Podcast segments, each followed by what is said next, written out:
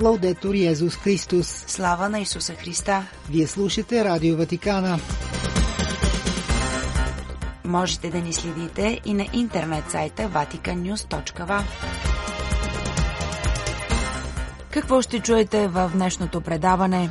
На литургията за седмият световен ден на бедните, Папа Франциск призова да превърнем живота си в дар на любов за другите.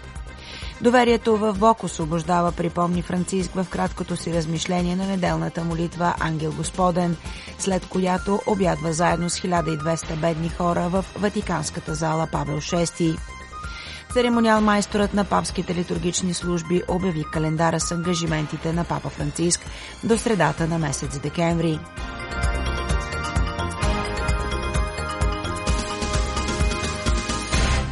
Пред микрофона с вас е Светла Чалъкова.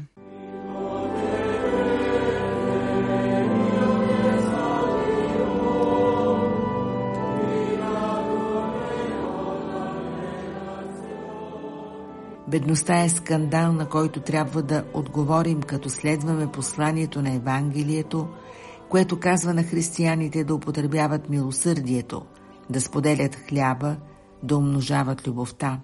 Папа Франциск в проповедта си на литургията за седмия световен ден на бедните, проведена в базилика Свети Петър, отправи своя апел да се реагира срещу многото форми на бедност, борейки се с егоизма.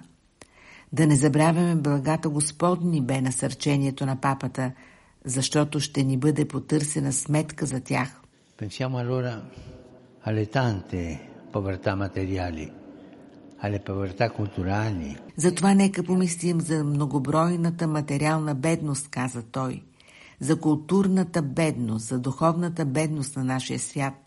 Нека помислим за наранените съществувания, които населяват нашите градове, за бедните, които са станали невидими, чието вик на болка е задушен от общото безразличие на обществото, заето и разсеяно.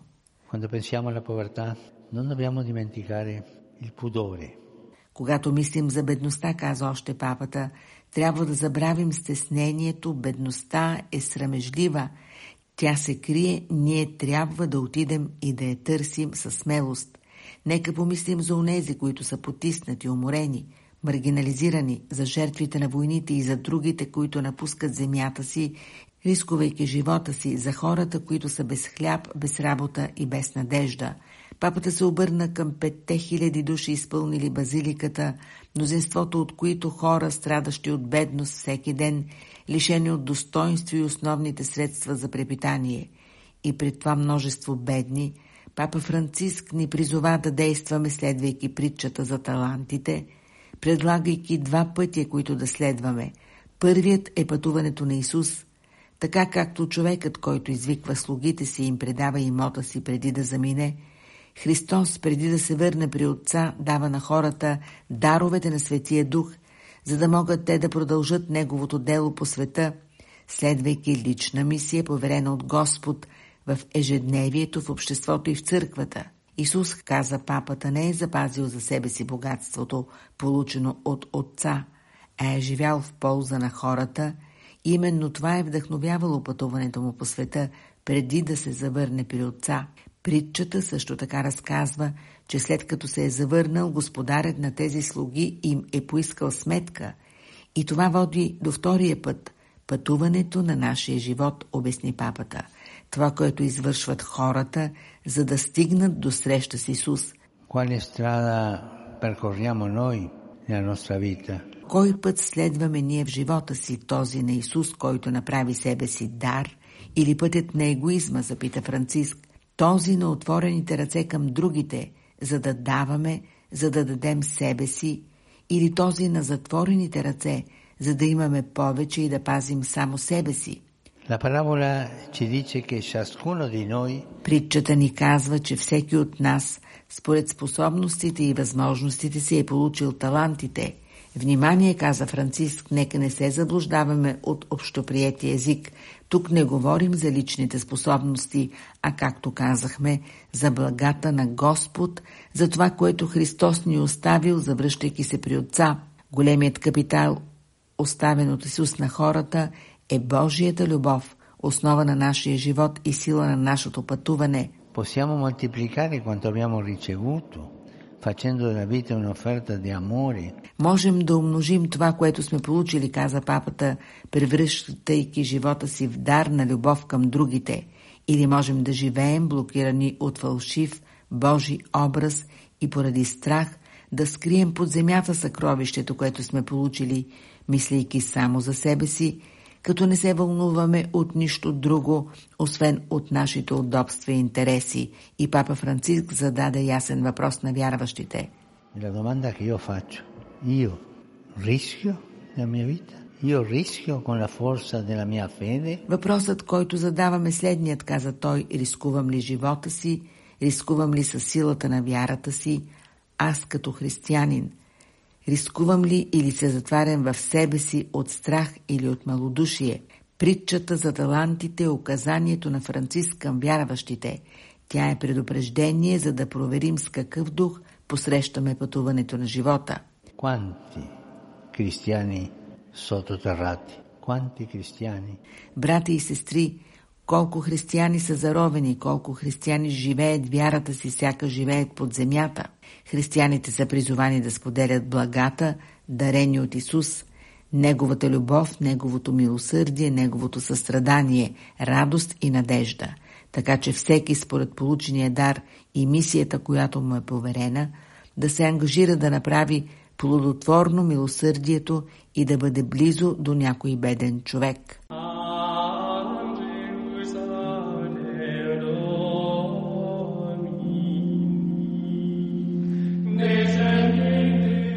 Като сподели в Христината трапеза с бедните, събрани в базиликата Свети Петър и мислено с всички бедни и нуждаещи се по света, през световния ден, посветен на всички тях, преди да произнесе неделната молитва Ангел Господен пред над 20 000 поклонници, папа Франциск коментира притчата за талантите, в която, посочи той, се виждат два начина за приближаване към Бог. Единият със страх, който парализира нашите действия и нашата мисия и ни прави роби, другият с доверие, което ни кара да бъдем смели, побеждаващи, активни и творчески в правенето на добро.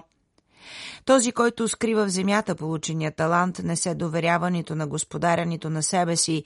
Има далечна и погрешна представа за Бог, каза Франциск. Non vede la stima, non vede la fiducia che il Signore той не вижда уважението и доверието, продължи папата, които господарят има в него, а вижда само действията на господар, който изисква повече, отколкото дава на съдя. Това е неговата представа за Бог. Не може да повярва в неговата доброта. Затова се възпира и не се включва в мисията, която му е дадена. Докато другите слуги, на които господарят поверява имота си, се доверяват, успяват да инвестират и дори отвояват получените таланти, приемайки риска да се осмелят. Anche se non sanno in partenza se tutto andrà bene, studiano, vedono le possibilità e prudenzialmente cercano il meglio. Те, каза папата от самото начало, не знаят дали всичко ще върви добре. Проучват, виждат възможностите и разумно търсят най-доброто, приемат риска да се осмелят. Така те имат смелостта, изтъкна Франциск, да действат свободно, креативно, създавайки ново богатство. Папата посочи, че страх и доверие това е кръстопътят, който е на лице всеки път. Въпреки това, изборът на християнина е лесен да се довери на отца, който винаги обича чедата си. Non dimenticare questo. La fiducia libera, sempre. La paura paralizza. Нека помним, каза папата, страхът парализира, доверието освобождава. И това въжи и при възпитанието на децата. И нека се запитаме, вярвам ли, че Бог е отец и ми поверява дарове, защото ми се доверява? И аз доверявам ли му се до такава степен, че да се осмеля без да се обезкуражавам, дори когато резултатите не са нито сигурни, нито очевидни. Казвам ли всеки ден в молитвата, Господи, вярвам в Теб, дай ми сила да продължи напред, в нещата, които Ти ми даде. Кажи ми как да продължавам напред. Дори когато сме изправени пред несигурни и неочаквани резултати, пред трудни ситуации в живота, папата призова да инвестираме в Христос, без да се оставаме да ни парализира несигурността. Сред въпросите, които Франциск зададе в края на размишлението си и върху които ни кара да размишляваме, един по-специално е за църквата. Infine anche come Chiesa coltiviamo nei nostri ambienti un clima di fiducia, Като църква, каза той, насърчаваме ли атмосфера на доверие и взаимно уважение в нашата среда, което да ни помага да вървим напред заедно, което да освобождава хората и да стимулира у всички творчеството на любовта. Нека помислим за това, призова Франциск, и нека Дева Мария ни помогне да преодолеем страха. Никога не се страхуваме от Бог. Почитание да, каза папата, страх не. A vincere la paura, mai avere paura di Dio. Timore sì, paura no.